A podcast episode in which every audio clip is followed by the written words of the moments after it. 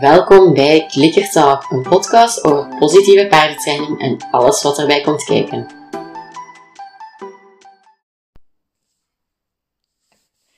Welkom bij de zevende aflevering van Clicker Talk. Het is er eentje speciaal voor de kerstperiode en ook eentje die iedereen in deze coronatijden misschien wel kan gebruiken. We gaan het vandaag hebben over positieve mindset. Niet per se hoe dat paarden goed zijn voor onze mentale gezondheid. Want we weten allemaal wel, we gaan ons paard, we worden daar blij van. Maar wel hoe dat we onze training, hoe dat onze training eigenlijk een invloed kan hebben op onze mindset. Hoe dat, dat onze mindset wat kan gaan shiften. Ik ga dat vandaag niet alleen doen. Ik heb daarvoor een gast bij mij. Het is niet alleen een paardenliefhebber en een klikkertraining, maar ook iemand gepassioneerd door positieve vibes en mensen empoweren. Naast mij zit Sylvie Broos. Ze is ook de co-organisator van de cursus trainingspsychologie, die trouwens afgelopen weekend helemaal live is gegaan met de nodige hiccups en probleempjes. Maar hij staat live, alles werkt nu. Um, Sylvie is een beetje een manusje van alles. Verpleegster, onder andere. Ik heb haar leren kennen als instructeur. Daarna is ze coach geworden en ondertussen heeft ze een webshop, Fragile Fashion, waar dat ze allemaal t-shirts en truien met leuke quotes en vooral empowerende quotes op verkoopt en zelf helemaal maakt ook. Ze is ook mama van twee kindjes. Ze is mijn persoonlijke cheerleader en ondertussen ook een vriendin geworden. Welkom Sylvie. Dank u, dank u. Hallo. Zijn er nog dingen dat je graag nog wilt toevoegen? Uh, ja, mijn weg is begonnen in 2011. Um, dan ben ik eigenlijk begonnen als zelfstandig paardentrainer in bijberoep, omdat ik andere mensen wou helpen. Omdat ja, als ze problemen hadden met een paard, kwamen ze toch al naar mij. Dus uiteindelijk was het dan, ja, gaan we er ook maar eens een beetje ons job van maken. Gaandeweg ben ik er dan een beetje achter gekomen dat als er problemen zijn met paarden, dat die niet altijd, of toch bijna nooit, aan het paard liggen, maar dat er eigenlijk altijd ja, een probleem bij de mens is. Um, daarom niet per se alleen een gebrek aan kennis, maar ook gewoon hoe dat wij in ons vel zitten. Um, en dan ben ik een beetje meer gaan inzetten op het coachen van paard en eigenaar, coachen met paarden.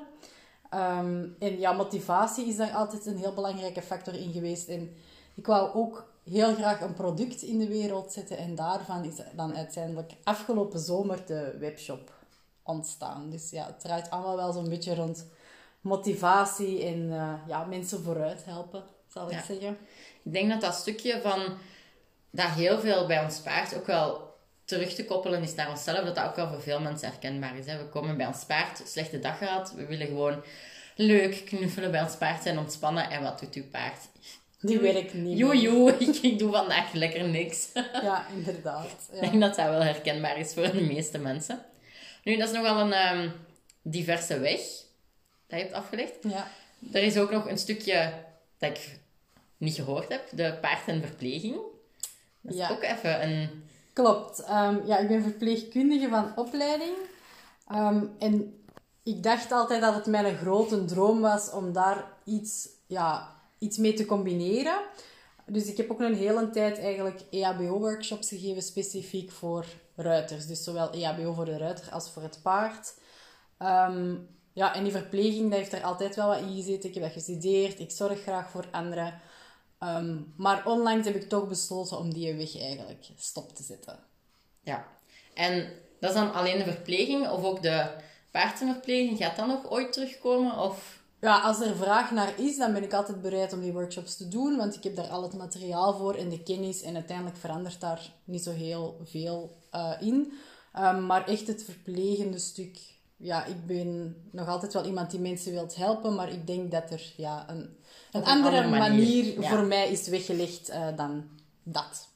Oké. Okay. Ja, dat is nogal een uh, hele ja, diverse weg. Dus op het eerste zicht, zeker die laatste stap naar de webshop. Ja. Nu, je hebt het al even aangehaald, hè, dat voor u zo het mensen vooruit helpen, dat dat zo'n beetje de lijn is dat daarin zit.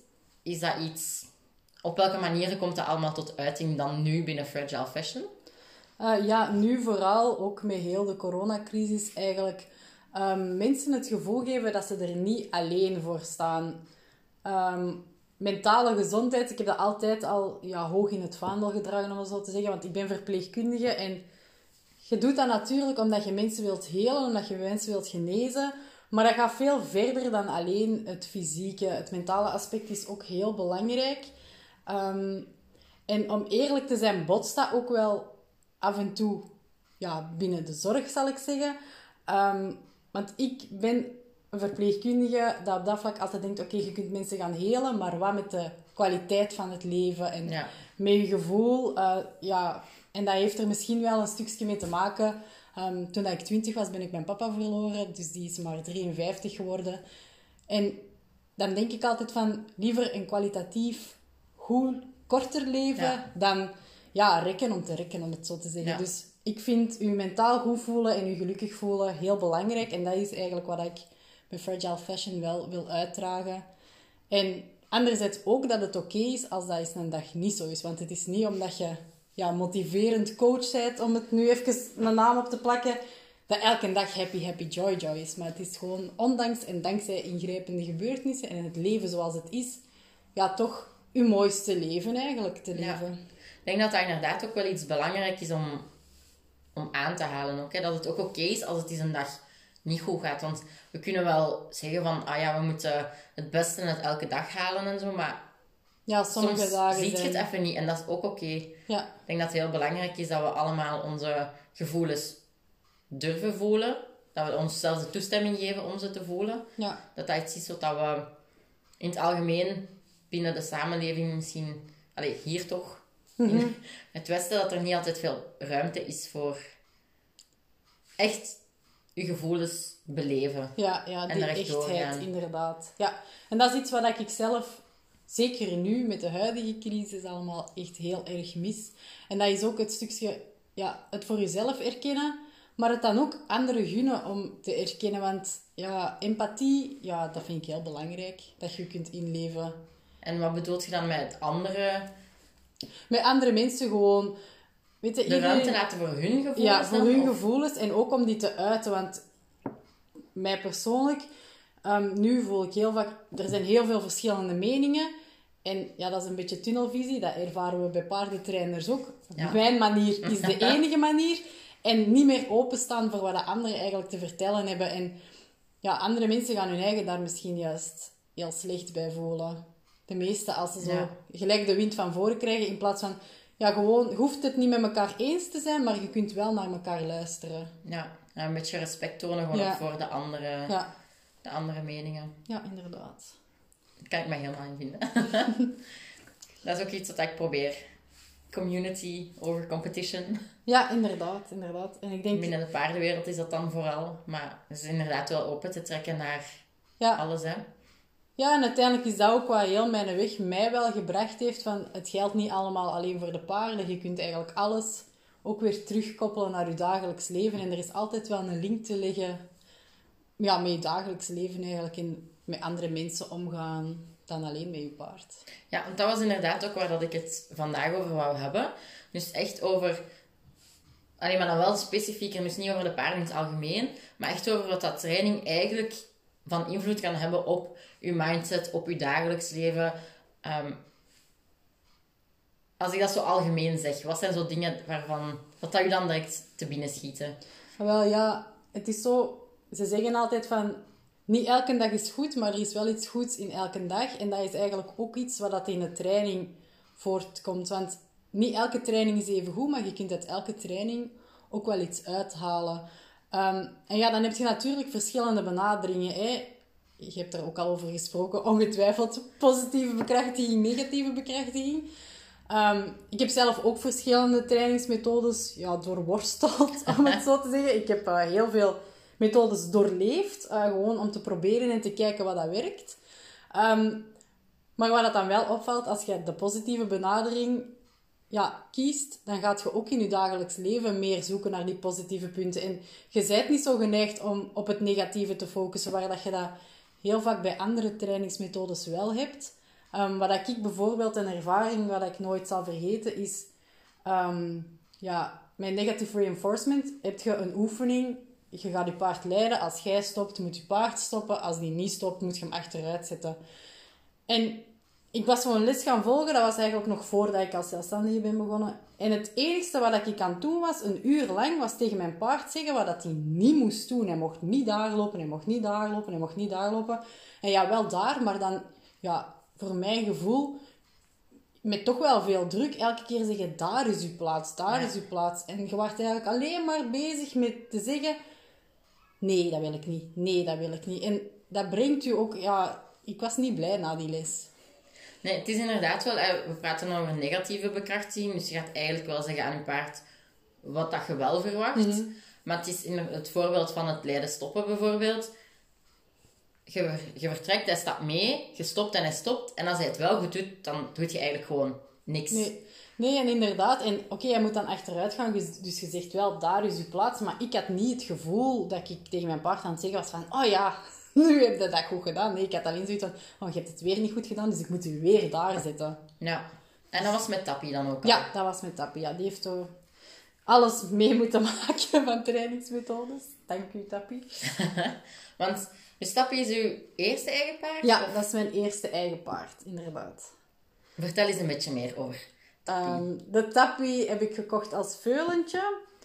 Dat was bij een handelstal. Oh, ik zou daar echt elk paard meegenomen hebben. Er stond ook zo een hele rij stands voor paarden die dat, eh, naar het slachthuis moesten. Ik zou die allemaal gekocht hebben. Nooit in mijn leven ga ik nog naar zo'n stal. Maar ja, kijk, eerste paard.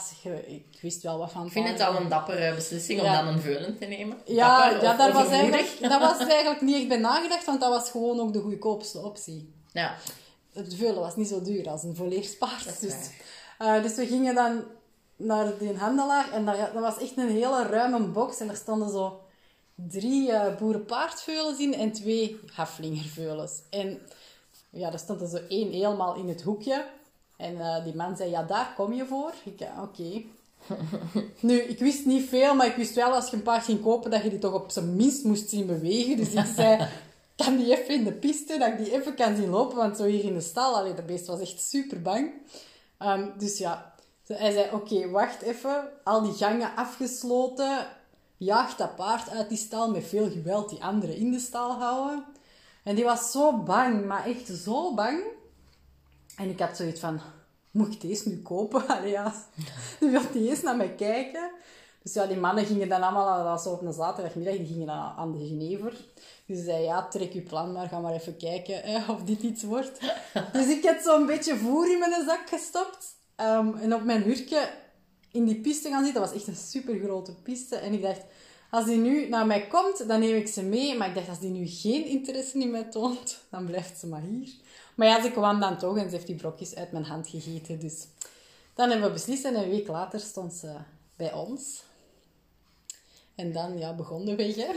En een veulen als eerste paard, is dat iets wat je achteraf gezien mensen zou aanraden? Of heb je gezegd van, het is misschien goedkoper, maar doe het toch maar niet. Op de manier waarop dat ik het heb gedaan, zou ik zeggen, nee, doe het toch maar niet. Als je gewoon van in het begin goede begeleiding hebt, dan wel. Want ja, je beleeft wel alles mee van, van een jong. Maar ik heb zelf alles uit moeten zoeken, dus ik heb ook heel veel verschillende trainingsmethodes geprobeerd. En ja, ook een beetje door elkaar. En dat, achteraf gezien, heeft niet zo goed uitgewerkt. Oké, ik heb er veel van geleerd, maar ik denk van, dat allemaal gemakkelijker en toch ook wat ja, minder stress kunnen opleveren, zowel voor mij als voor de tappie.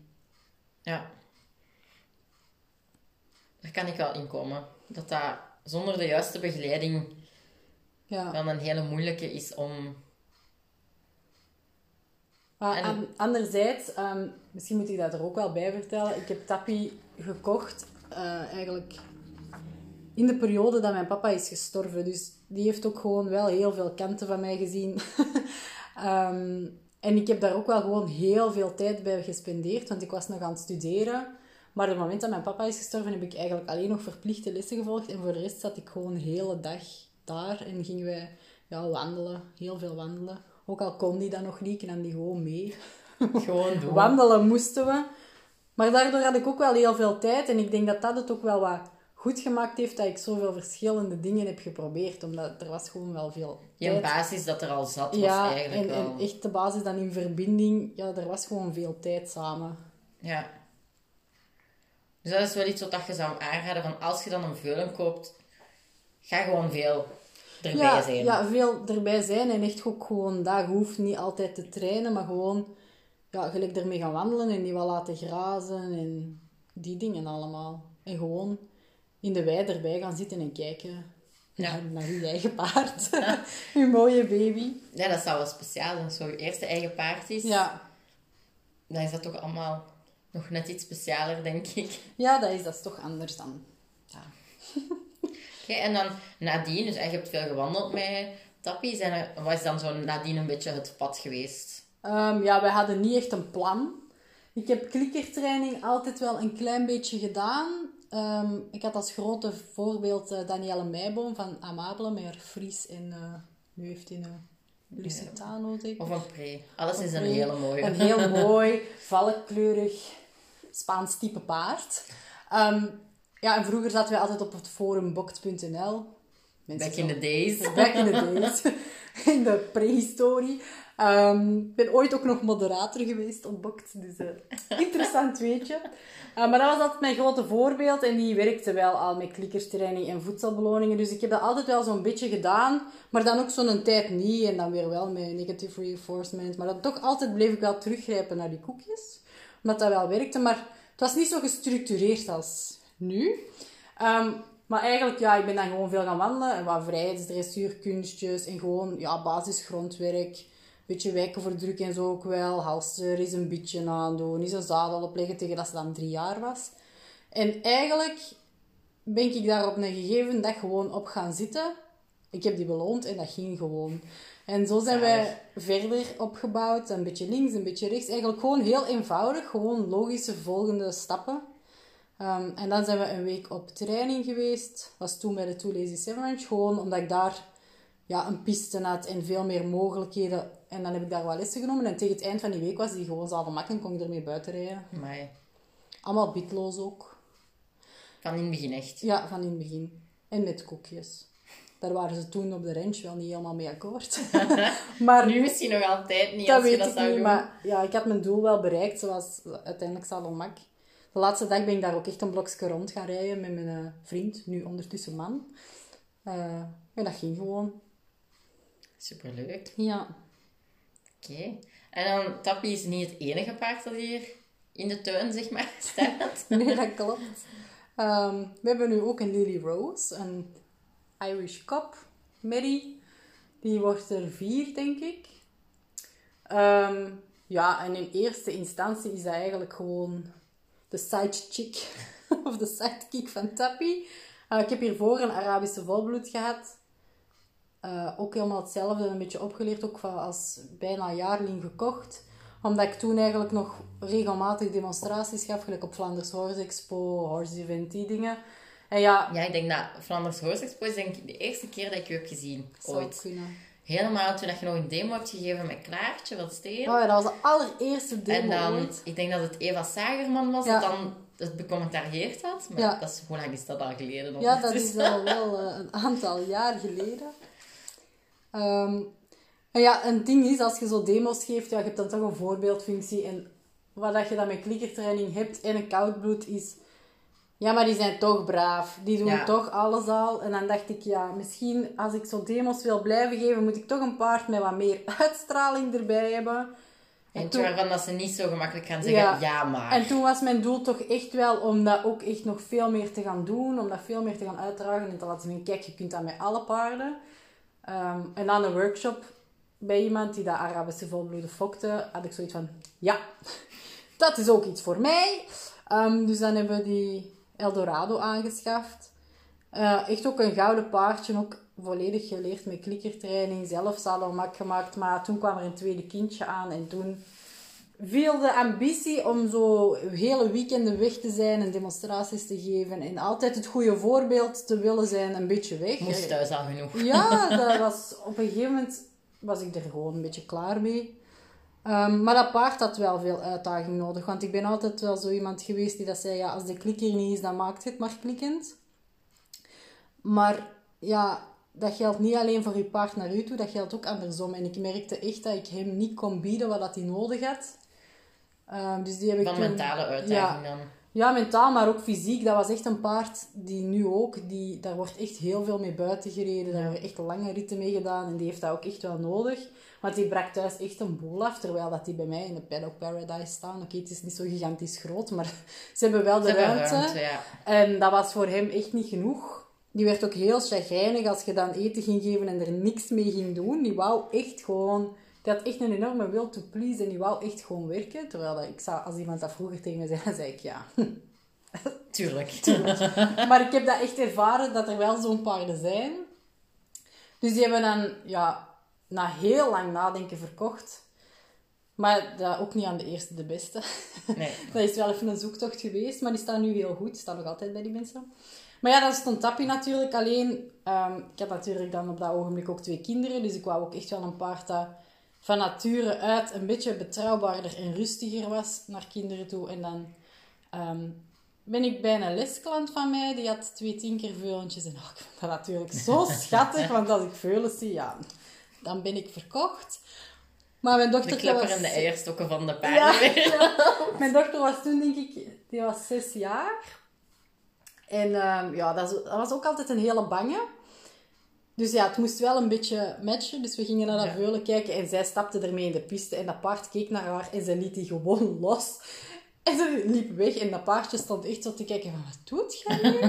en ik had zoiets, oké, die moet mee naar huis. Dus ja, dan... eh, Zo is Lily Roos. zo is. Lily Roos gekomen. En ja, die heeft ook de klikkertraining weg meegekregen. Alleen niet de tijd die dat Tappie heeft gehad. Ja, direct te goeie. Ja. En ja, ook gewoon wat, wat Zonder minder. alle Ja. zijweggetjes en ja, inderdaad. experimentjes. Dus ja, die is nu ook klaar om verder ingereden te worden. Oké, leuk, leuk. Nu, je hebt het daarnet al even aangehaald hè, van dus die, die positieve dingen zoeken. Ehm, nu, het is eigenlijk, daar zou ik nog wat dieper op in willen gaan.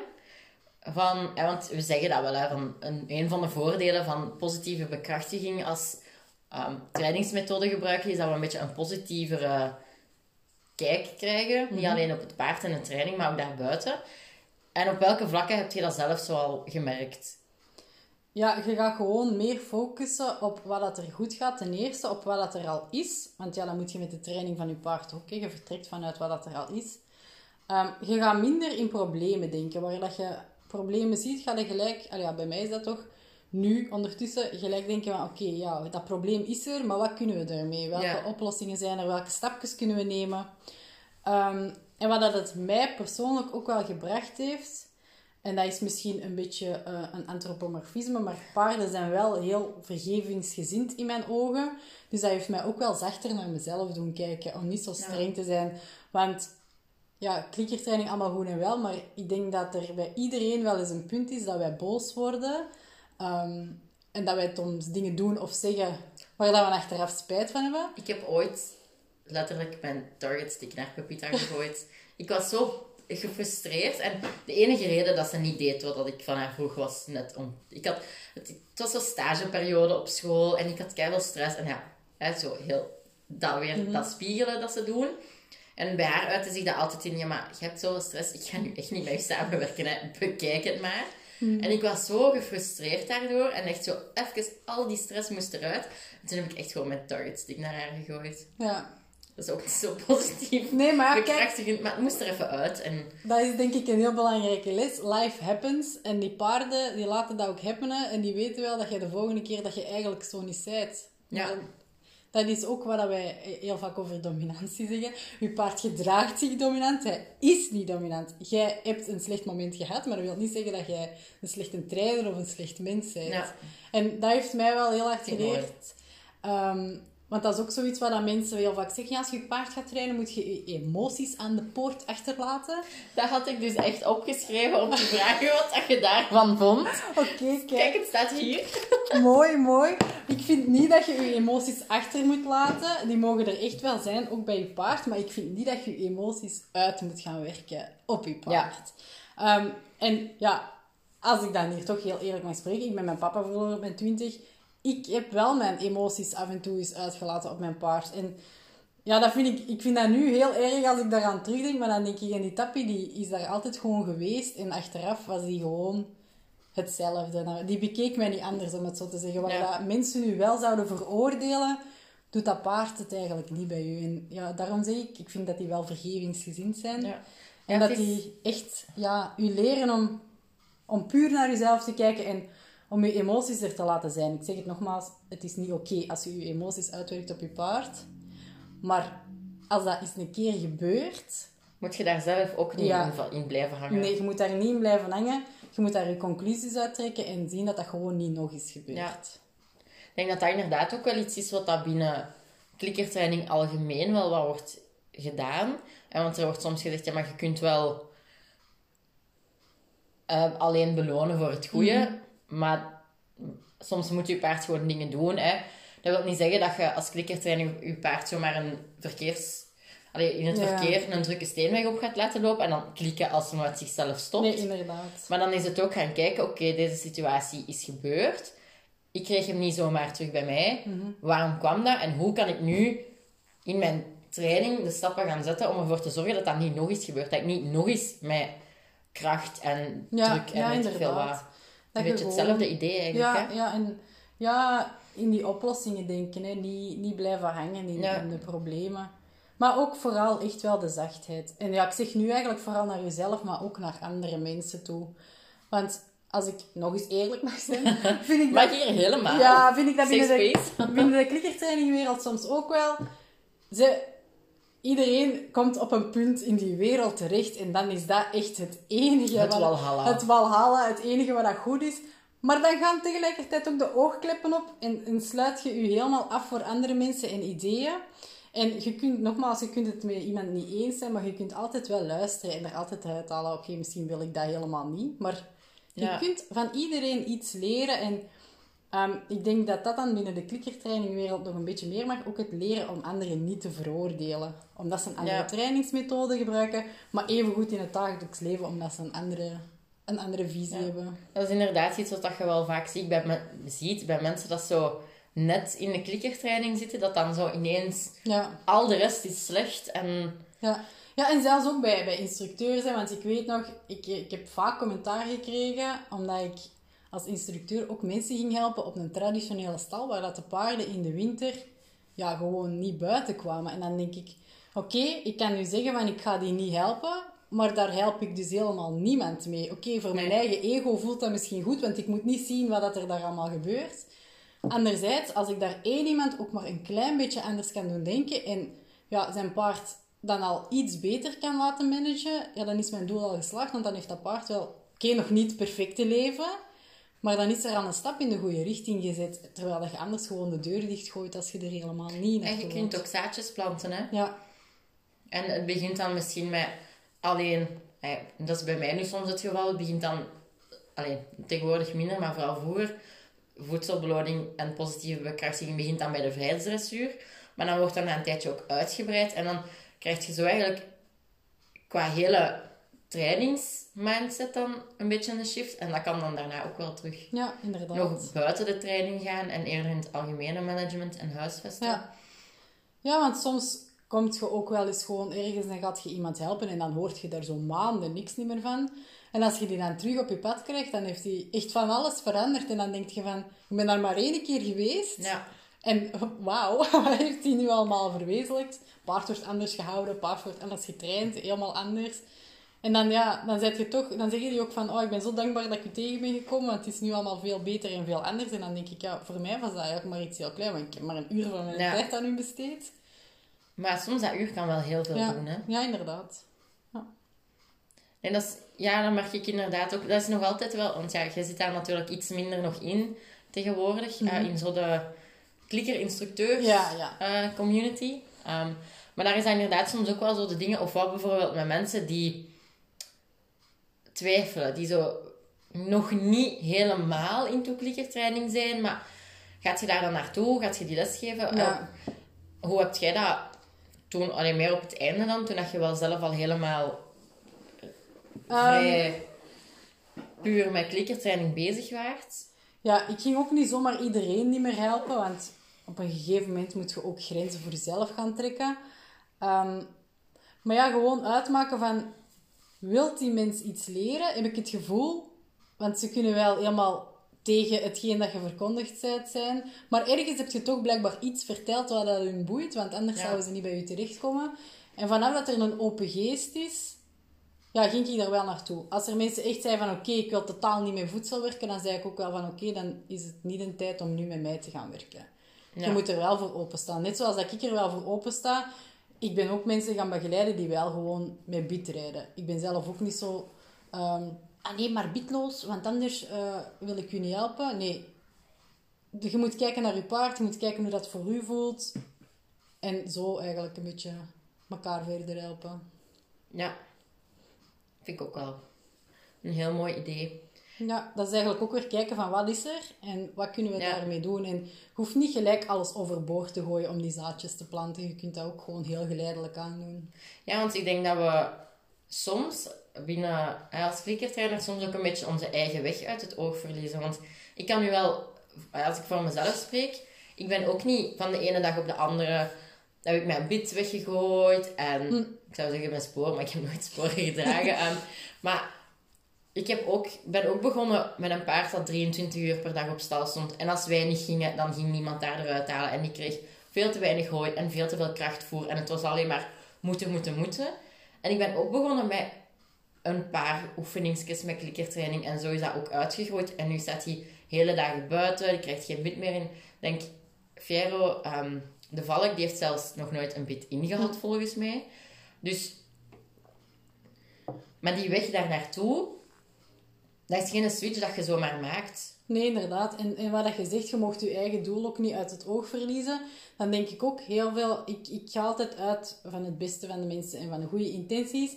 Maar die willen dan echt het allerbeste voor die paarden. Maar ze vergeten daarbij eigenlijk hun medemens. En ja, zeggen soms echt gewoon lelijke dingen. Ja.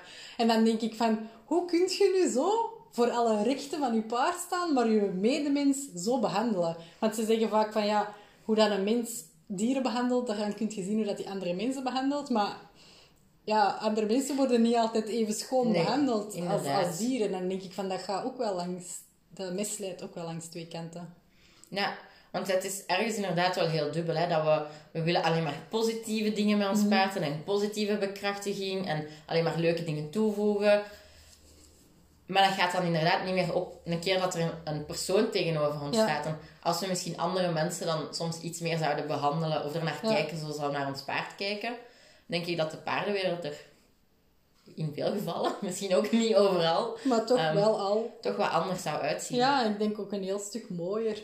En ja, dan helpt social media er zeker niet aan, want achter zijn eh, schermpje is iedereen een held natuurlijk. Het zijn allemaal goeroes tegenwoordig. Ja, iedereen weet het beste. Maar als ze, ik denk, face-to-face bij elkaar zouden staan, zou het er ook helemaal anders aan toe gaan. Want ja. dan denk ik dat de mensen wel gemoedelijker zouden zijn. Maar Ja, ja, omdat je ziet ook direct welk effect dat je ja, woorden hebben. Terwijl als je dat moet typen, je ziet het ook niet. En die echte menselijke connectie is er niet. ja, inderdaad. Dus ik denk dan altijd, als ik zoiets lees, dan denk ik, oh, zou je je paard ook zo behandelen, denk ik dan? Dan denk Ja. ik, ja, waarschijnlijk niet. Waarom? Dan wel tegen anderen die dat uw visie nog niet volgen. Nee, inderdaad. Ik, eh, vind ik eigenlijk heel mooi. Ehm vind ik eigenlijk mooi om stilletjes daarmee af te ronden. eh, met dat idee. Nu, ik zou misschien wel vragen of dat je zo nog wat tips hebt misschien. Van, voor zo je algemene mindset en vanuit je coach verleden. Precies dat dat zo 20 jaar geleden is. Maar vanuit je coach ervaring, zo wat algemene dingen dat je denkt van ja, dat is iets wat dat wel vaak terugkomt. Ja, wees niet te streng voor jezelf. We weten allemaal dat we niet te streng moeten zijn voor ons paard. Maar wees vooral ook niet te streng voor jezelf. Ehm, als het fout gaat, zie dat dan ook als een les en dat je er iets mee kunt leren. Ehm het wil niet zeggen dat je fouten maakt, dat je ze ook moet gaan trainen. Maar trek er je lessen uit en, en kijk gewoon hoe dat je het volgende keer beter kunt doen. Ehm, of anders kunt doen. En ja, ook in je dagelijks leven, gelijk als je niet goed in je vel zit, Iedereen weet denk ik wel wat dat hij moet doen om goed in zijn vel te zitten, maar we willen dan te grote stappen nemen, dus bekijk dat dan ook gelijk als paardentraining en, en elke dag een stapje. Ja, Gewoon kleine stapjes per keer en dan kom je er ook. je kunt inderdaad niet ineens heel je levensstijl Nee, omgooien. Dat houd je toch niet vol. Nee, Misschien voor een dag of twee, drie, maar ja, nadien is het meestal ook wel gedaan, denk ik. inderdaad. Nee, oké. Dankjewel voor dit interview. Graag gedaan. Ik heb uh, ook wel nieuwe dingen bijgeleerd over u. Dat is fijn. dingen dat ik nog niet wist, dus uh, heel leuk. Voilà, het. Dankjewel. Goed. Dankjewel om te luisteren. Als je het een leuke aflevering vond, ga dan zeker volgen, subscriben, abonneren. Of hoe dat het kanaal waarop dat jij de podcast volgt ook, het ook noemt. Um, ga dat zeker doen. En neem een screenshot terwijl je de aflevering aan het luisteren bent en post hem op je stories. We vinden het altijd leuk om, mensen, om te zien als mensen aan het luisteren zijn. Je kan mij taggen op charivd.ekelis. En Sylvie kan je vinden op @sylviebroos of @fragilefashion. Of allebei natuurlijk. Ook als je meer wilt weten over Sylvie en haar webshop, ik ga de link in de beschrijving zetten. Dus dan kan je ook altijd gaan kijken naar haar leuke truien en t-shirts. Ze heeft ook wat juweeltjes te koop op de site. Ook zeker de moeite om eens naar te gaan kijken. Um, en zoals ik in het begin van de aflevering zei, hebben Sylvie en ik samen de cursus trainingspsychologie uh, opgestart. Die dus dit weekend officieel gelanceerd is. Wil je daarvoor inschrijven? Dat kan nog altijd. Hè? Dus het is gewoon open voor uh, inschrijvingen heel de tijd. Het is de hele tijd open. Um, dus je kan je nog altijd inschrijven. Voor 49 euro krijg je toegang tot een leerplatform met superveel info informatievideo's over paarden en hoe dat paarden in elkaar zitten, over training. Van alles eigenlijk. Alles wat ervoor gaat zorgen dat jij een betere trainer kan worden van je paard. Dat je problemen kan gaan oplossen. Als je ergens tegenaan loopt in je training, dat je zelf kan gaan nadenken hoe dat je dat kan oplossen. Zonder dat je altijd iemand nodig hebt naast je die je hand vasthoudt en die gaat zeggen zo en zo en zo gaan we dat aanpakken. Maar dat je het echt zelf kan gaan doen. Nu, dat zijn video's waar je gewoon um, op je eigen tempo kan doorgaan. We hebben geprobeerd ook om de video's vrij kort te houden. Dat is niet bij elke video gelukt. Um, maar dus dan kan je ook gemakkelijk dingen nog eens bekijken, gaan terugzoeken. Al die dingen. Tot volgende week!